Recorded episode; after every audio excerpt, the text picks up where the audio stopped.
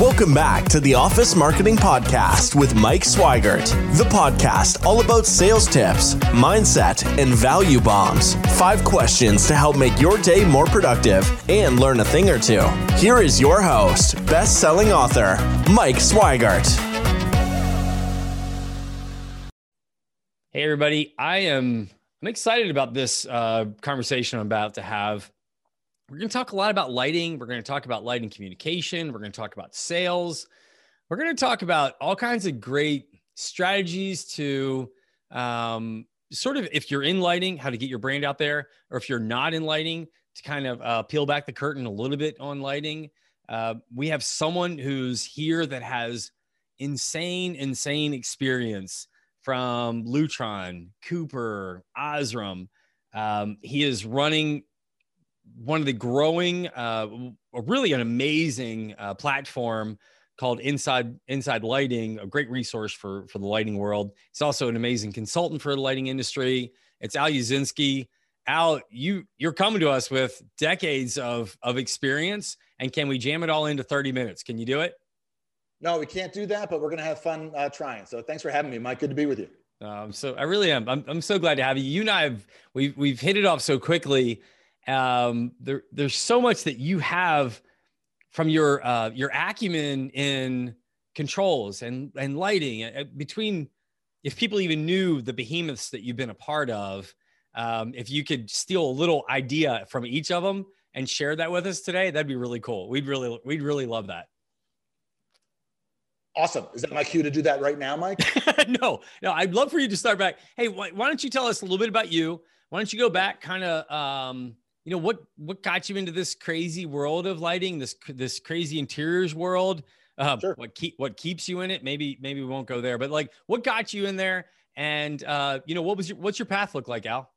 Yeah sure. So uh, engineering major in college and out of college i was looking for technical sales jobs. I knew that um, i didn't want to be a design engineer and frankly I, I graduated in the half of the class that made the top half possible so I wasn't really uh, pursuing like design engineering type jobs. So I wanted to go into sales engineering, having some, some sales experience earlier in high school and college. So um, Lutron, the worldwide leader in lighting controls at the time, hired me right out of right out of school, and uh, that started my path into the lighting industry. And uh, some people might say, "Oh, you haven't. Once you get in, you can't get out. You'll never escape." But I don't see it as anything you need to escape from. I just I love the industry. It, it marries the, the, the science along with some of the creative things and the people you meet along the journey has been really uh, enriching and rewarding for me. So most of my career was focused on working for, for manufacturers, um, many of the larger ones, like you mentioned, but even just a couple, um, what I would call underdog brands, um, some of the smaller names. And, and even when I was with the big companies, I always um, felt like I was an entrepreneur trapped in a large company. So you know, occasionally I would get, or maybe even sometimes frequently, depending on who I was working for at the time, you get that project that you know they wanted to give a special project to somebody. It's not necessarily going to help your bonus plan or help you in your main job, but it's going to help the company with some medium to long-term goal that they have to validate something or start a new pioneering effort in some area. So I've enjoyed that that trajectory over time to where I started in a sales career in New York City and then um, eventually went into sales management and then some general management with some of the larger names. And then uh, a few years ago i decided to you know kind of do my own thing. My life's in a situation where i'm no longer worried about you know providing for a family of four and, and leaving a, a 401k and a, and a healthcare plan to kind of do something entrepreneurial bet on myself. And that's where i started uh, mainly doing consulting. And now um, maybe by accident and maybe partly by plan it spawned into this online media site, Inside Lighting, that you mentioned, that's becoming a pretty valuable resource for lighting industry people. I, I think you and I both know we could talk about this stuff forever because I love, I want to dig in a little bit. Let's go back. Let's go into sort of your, your enterprise world. Even, and you could pick one, whether it be Lutron or Cooper or Osram, right? So, like, what were some of the biggest takeaways you had from working for these large companies? Like, what, what did, what did you really learn most? Positive. What did you learn that was positive? Yeah, of course, yeah. So so um, I think one of the more formative ones was was Lutron because number one, you know, they're a large name. I was they hired me. I was literally 21 years old, fresh out of college, so I didn't have a, a, Rolodex, and for, for for those millennials, a Rolodex was a paper thing one had on their desk with with names and business cards and phone numbers. But but ultimately, I didn't have a contact list of industry contacts. I was fresh out of school, so the name opened a lot of doors for me, and I I, I, appreciated that. But at the same time, one, one, or two of the things that I got at Lutron was um, the work ethic and the um, kind of the, the don't focus so much on the competition and, and focus on what you can control and what you can do. Because um, in their position, they were the leader and they weren't concerned about what some of the second and third tier companies were doing. They were concerned about what they were doing and, and really you spent very little time, at least back in the 90s when I joined them, on you know worrying about the competition. And the work ethic side of things, it brings me back to a, a, an interview I had so I'm still in college. I went to Villanova, but I, I, I, found a way to get onto the interview schedule at, at the Ivy League neighbor Penn, which I never would have gotten into, but I somehow got on their interview schedule. And um, one of the things that they mentioned during the interview is that, well, you know, we work a lot of half a days at Lutron. And mind you, this is when like waking up for an 8:30 a.m. class was like a chore. It was really hard to not hit the snooze button three times. And and I said, half a day is at Lutron, really? And they're like, yeah, well, a half a day is 12 hours. And I'm like, oh, okay, gotcha. so, so, so, that was like kind of the early thing that kind of ingrained in that, along with you know, you don't travel during business hours, you travel on Sunday nights and Fridays after five, and you know that changed a little bit over my career. But so, and, but then moving forward through some of the other stops I made um, working for some of the large guys where we did focus a lot on competition, but because it was a market share game and a much more fragmented piece of, you know, if you're trying to sell a two two foot by four foot light fixture that goes into a school or an office building, there's literally hundred competitors that you have for that um, eight square feet in that in that um, ceiling. So so when, when when I when I grew the career, it was more uh, uh, understanding you know some of the principles of managing people and managing um, independent reps who don't work with you but partner with you. And I think that was um, part of the biggest part of my career was was understanding that that rep manufacturer relationship. And I know that you have audiences that aren't necessarily lighting. So it's a rep is not a dealer per se, because a rep, um, of course, doesn't own the product ever. They don't buy it and then resell it. Um, they they they're your local sales team and they provide a service to the local customers and then get a commission off of it. So treating them more like a partner rather than someone that worked for you or that you worked for them um, was, was really important, particularly when you were one of the lesser important brands. Uh, if they could make more money with someone else, why the heck would they sell you? But right. you have to give reasons to do that. So some of those things, as far as forging business partnerships that were profitable, that that was win-win and not just thou shall sell my stuff because there's a contract that says you're my agent. I think those are some of the important lessons over time.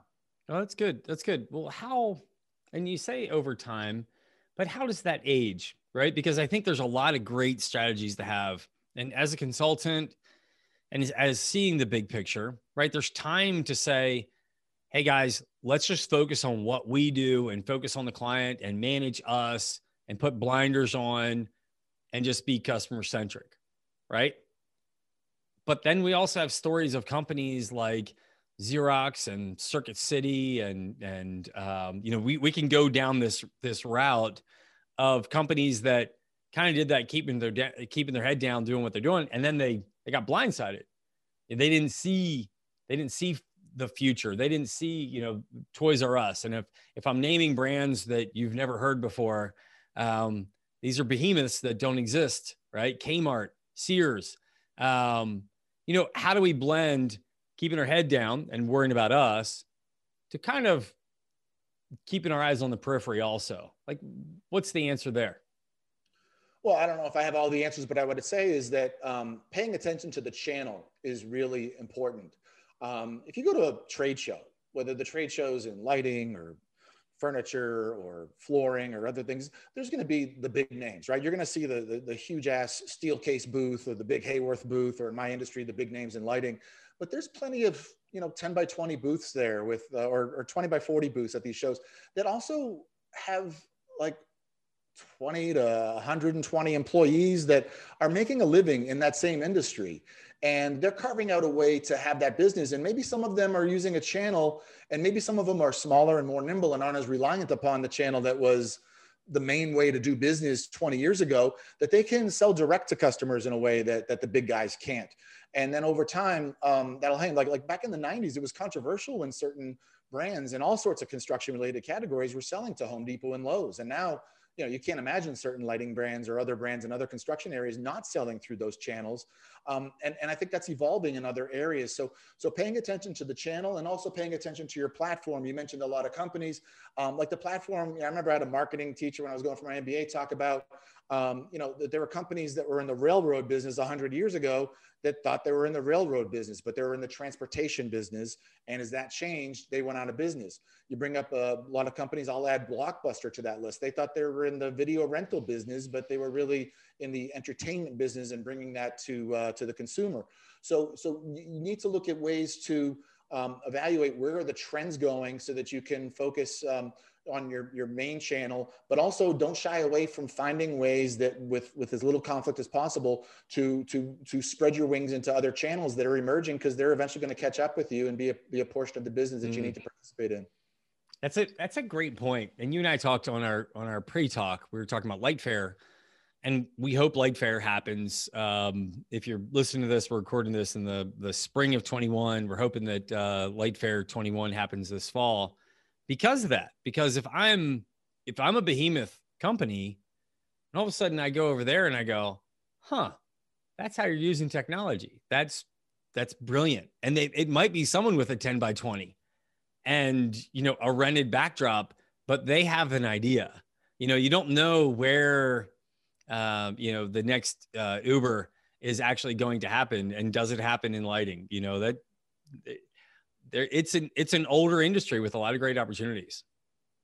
Yeah for sure. And and, and lighting is is like you said it's older and there's like there's some fundamental things and this might be you know in other construction industries as well. Like like finding a product that's kind of made to order that doesn't have a, a four week lead time and maybe sometimes it's 10 days or two weeks or i mean there's going to be some companies that try to you know make that transaction really really easy so it doesn't have to go through this arduous process and have readily available product that's ready to ship that's configurable with fewer SKUs for the distribution channels, but also lots of choices for the installer and the end user who has to live with that product for the next um, 7, 10, 15, 20 years. So, so I think there's going to, there's some opportunities there. And even just the way we, we transact business, you mentioned Uber.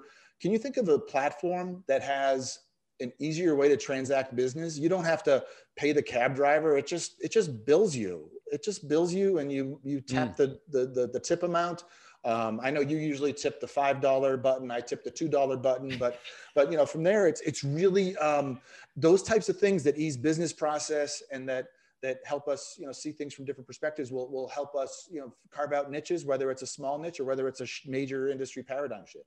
Well, I, and I think kind of circling back. I mean that's that's where we all need to be as business owners of like okay yes most of your time should be and it's a conversation i have with my team every day and, and i'm sure you're thinking this way too is like how do we bring more value? How do we how do we uh, sort of innovate on a daily basis? And if we can't innovate on a daily basis because you're just grinding let's innovate on a weekly basis. I think it's uh, google even when they you know they started and they really set aside time for every employee right that, that they said, Hey, you go work on a project you want to work on, any project you want to work on. And I'm still kind of a small business. I think I'd, I would like to, I would really love that opportunity and just tell my team, hey, just take one day a week and just work on anything. Going. We're not there right now, but I do challenge them, say, hey, take take some time and just how do you provide a higher level of service? And and that just asking that question, I think, is one of the keys to to any company. Uh, but then also kind of going like, all right, what's going on? What's on my left and right? Right. Yes. So I think, all right. So you and I talked earlier. We're both fans of, of Dale Carnegie. You actually went even deeper into Dale Carnegie, Carnegie training. Um, if anybody's listening and doesn't know Dale Carnegie, um, wrote, is it the best selling business book ever? How to Win Friends and Influence People? Yeah, I think it's uh, at least a, a, long time ago. It was the number two selling book of all time behind the, uh, something called the Bible. Oh yes. my gosh. Well, I like both those books, and and you know the world would be a better place if we spent more time reading both those books. I'm just saying, right? Uh, um, and or a, a Quran or a Torah, or I don't want to leave anybody out. So, exactly, um, yes. but I would say how to win friends and influence people. Someone gave me, I told you, a copy of the book when I was in like seventh grade, and I remember reading this line that said, "It's better to be interested than interesting," and I thought, "Oh crap." I've been I've been trying to be interesting and and then but it was it's really nice that it sat in there. Tell me a little bit about your Dale Carnegie background and give us a little tip that can help us in 2021.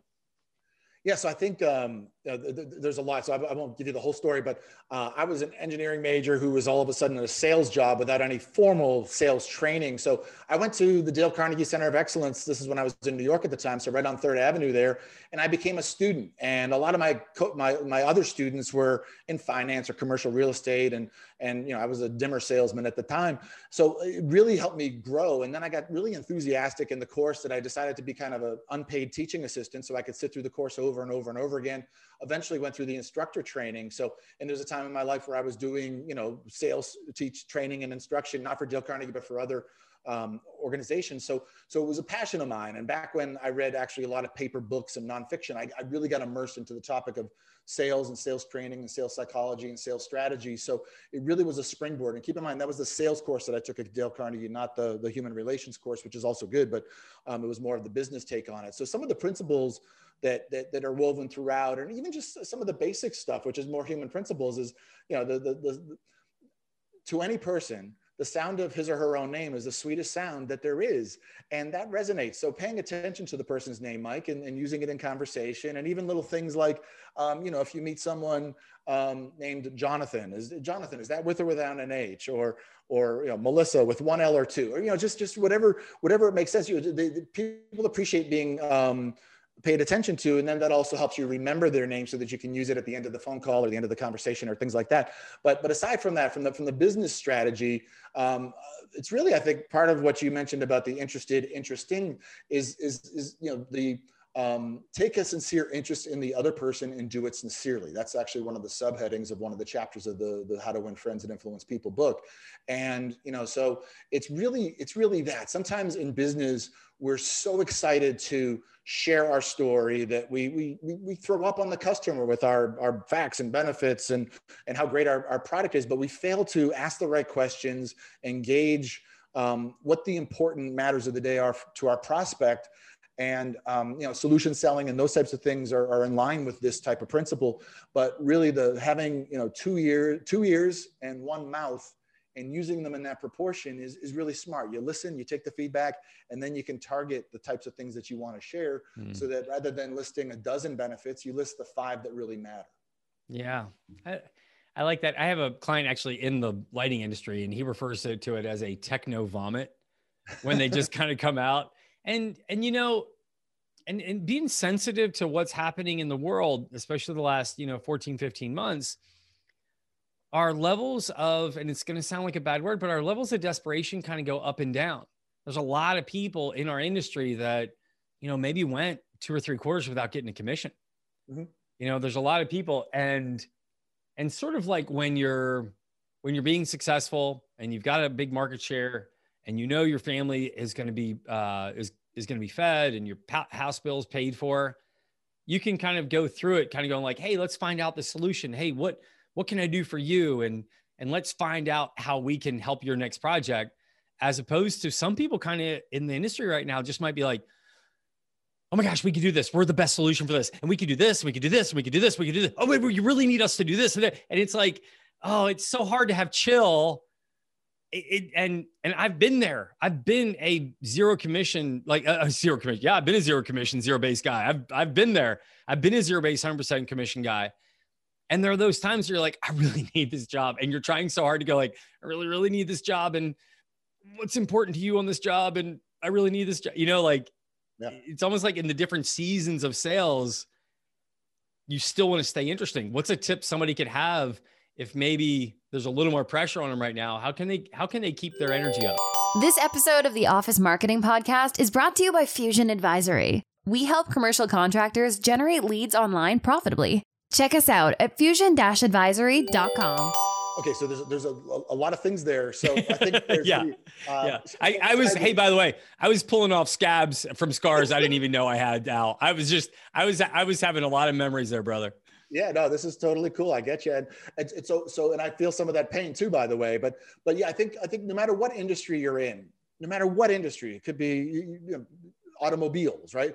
Um, people tend to say that it's a relationship business, right? No matter what business you're in. So, so we need to remember that that that um, you know that we only have one reputation, and if we soil it for the short-term gain, then it's going to have long-term impact. And if you plan on staying in the business world or in that industry for a while, that's going to have a negative effect on you. And you may, you know, really you know, look to other examples of that of maybe coworkers or colleagues or competitors that have done similar things. And, and you can capitalize on their mistakes by being the, taking the high road and doing things the right way. Even if you don't win that order, you'll win their, their customer loyalty because it's not about customer satisfaction. It's about customer loyalty and building that book over time.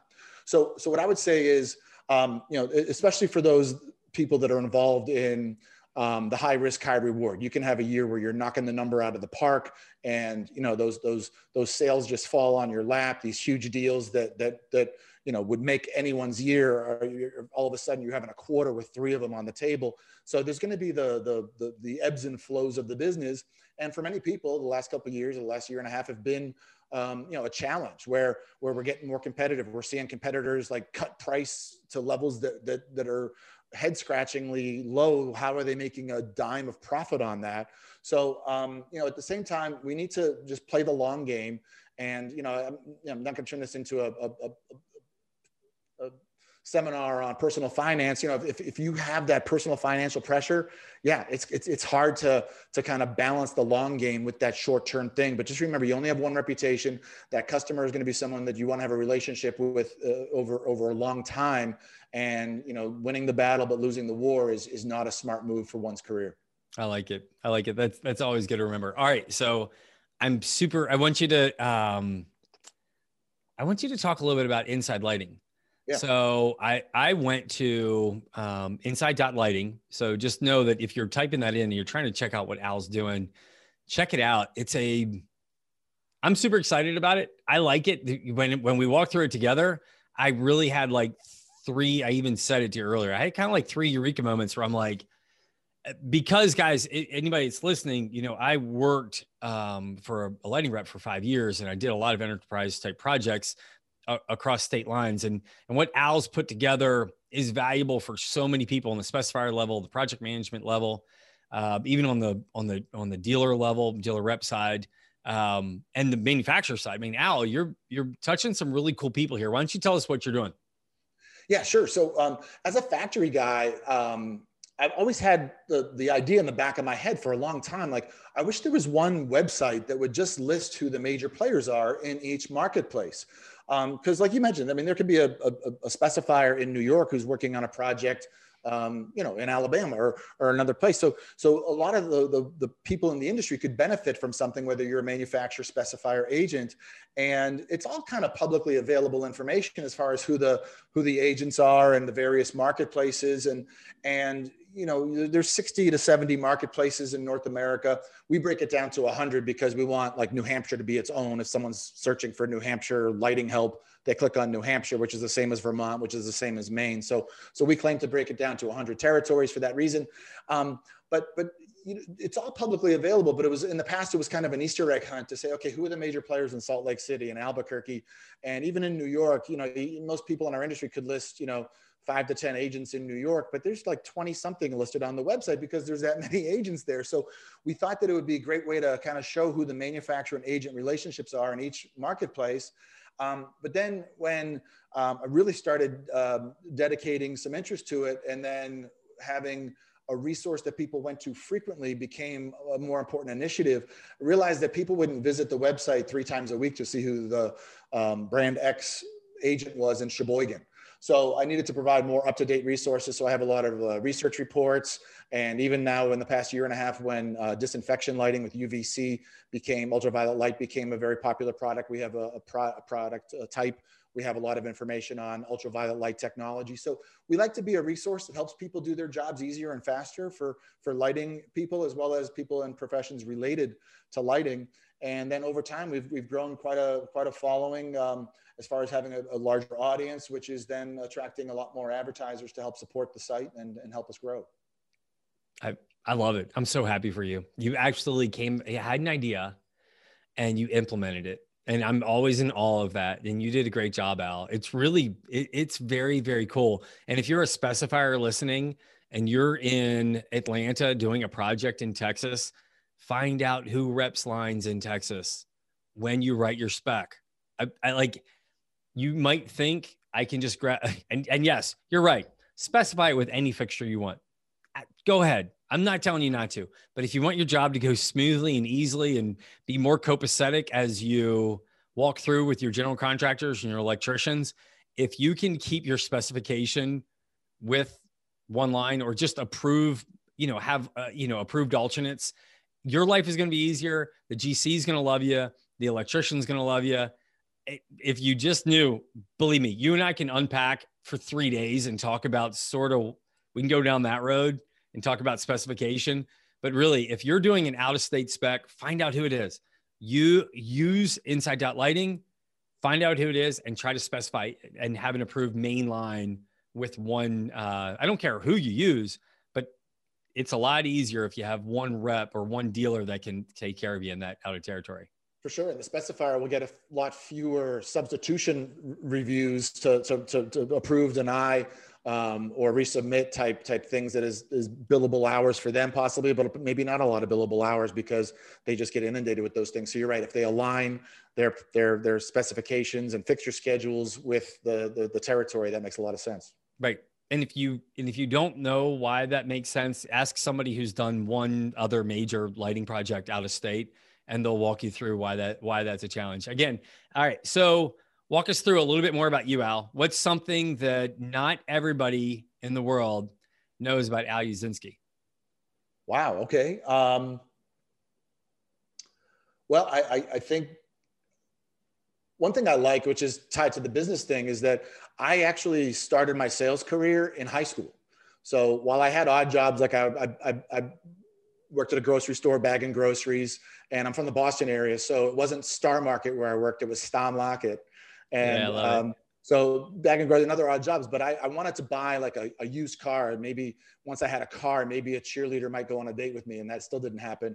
But um, so I, I, went to the want ads and I tried to find the highest paying job that a high school kid without even a high school degree could could could qualify for. And um, I ended up getting jobs in telemarketing. This was back when there was less restrictions on calling people at home.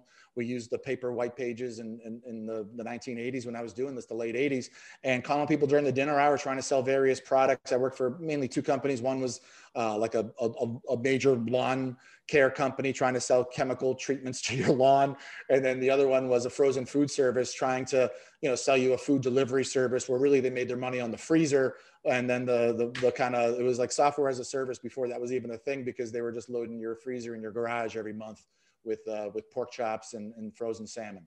I love it. I love it. You and i we totally have proud in 1987 and 88 i worked for a company here in atlanta called the computer exchange.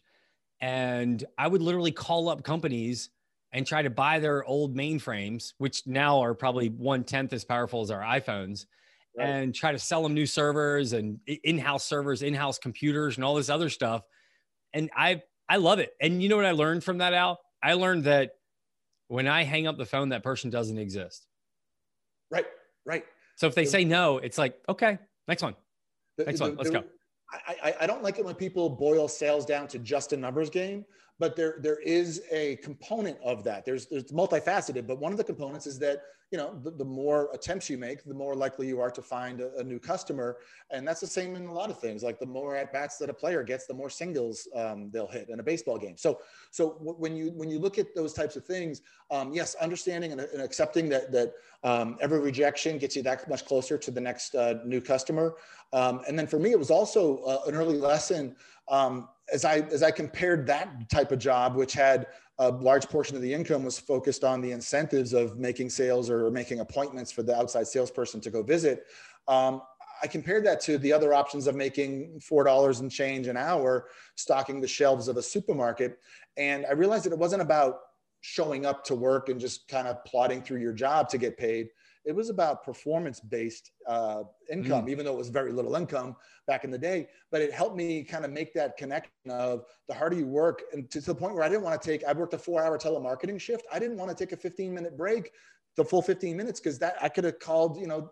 Um, five homeowners in that time and maybe talk to one decision maker. So it was That's those types awesome. of early lessons that helped us uh, appreciate and set the ground for. Uh, this for is why we're friends. Al, this is exactly why we're friends. I love I, I love this this moxie. You know, uh, being a, a Boston and a Philly guy, you know, having that as your background and bringing that down here down here to the South, it, it's kind of nice. All right, so um, if you had to go with a Boston Italian sub or a Philly cheesesteak, which one are you going to go with? You know, I I, uh, I lean towards Boston and everything, my sports loyalties, and um, you know where where I would live if I had to move back to one of those cities. But in this in this very specific topic, um, it would be the Philly cheesesteak provolone with, which that's code when you order it to be the provolone cheese, not the Cheez Whiz, not the American cheese, provolone and then the with means with onions. So that's what mm. I would go with. And I have a few recommendations of uh, where to get it. If yeah, we're going Pat's, Geno's. Jim's. Where are you going?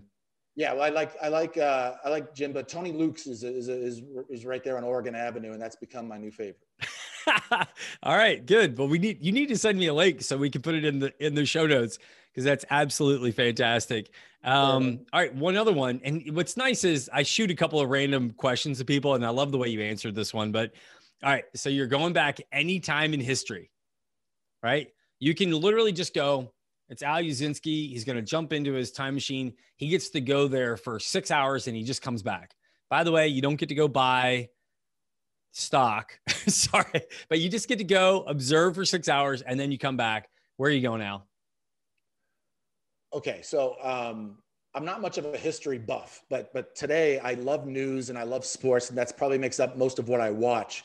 So if I had to um, think about your question as far as what period of time I want to go back, I think something that was a really earth shattering event back in the 1930s was Jesse Owens like dominating the 1936 Olympics. And you think about all the factors that was, you know, just just the athletic story there was remarkable. But then you bring in you know some of the the other things with with Hitler being in the stands and the, what the world was going through with the with the world wars and everything else. So so I think that would have been just an amazing time to witness all the dynamics, the human dynamic, the athletic triumph, the geopolitical stuff, um, the, the, the, the, racial undertones.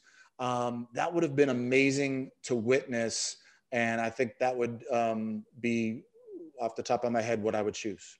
Yeah, I I'm literally like just popping my entire body with chills as you're saying that because I'm picturing myself being there and and we've seen it in black and white and you see just Hitler there being just absolutely disgusted that this American is winning over and over. And every time I see pictures of Jesse Owen, Pat, you know, crossing the finish line winning, I'm like, yeah, that guy ran track in high school. And I'm like, it, and it, I, I'm, I'm like, just in awe of everything that he did and to have the political strife and all that blech, that he had to deal with is is yeah. just my heart is with him and I love him and I'm and um and just such an amazing amazing American just really Jesse was just an or really just an amazing American 100% I yeah. agree all right so if somebody wanted to get in touch with you what's the best way to do it Al if someone wanted to learn more, they wanted to learn more about how to be a part of Inside Lighting or Inside Lighting, um, how to lean on you as a consultant. You know, how to if someone just wanted to pick your brain and kind of bring you in to help their company, what's the best way to get in touch with you? Sure. Yeah. So I don't advertise my consulting services. I just kind of um, luckily have had some good clients and some referrals along the way that get me there. So the best way is to go through the website and it's inside.lighting, www.inside.lighting. Yes, dot lighting is a domain.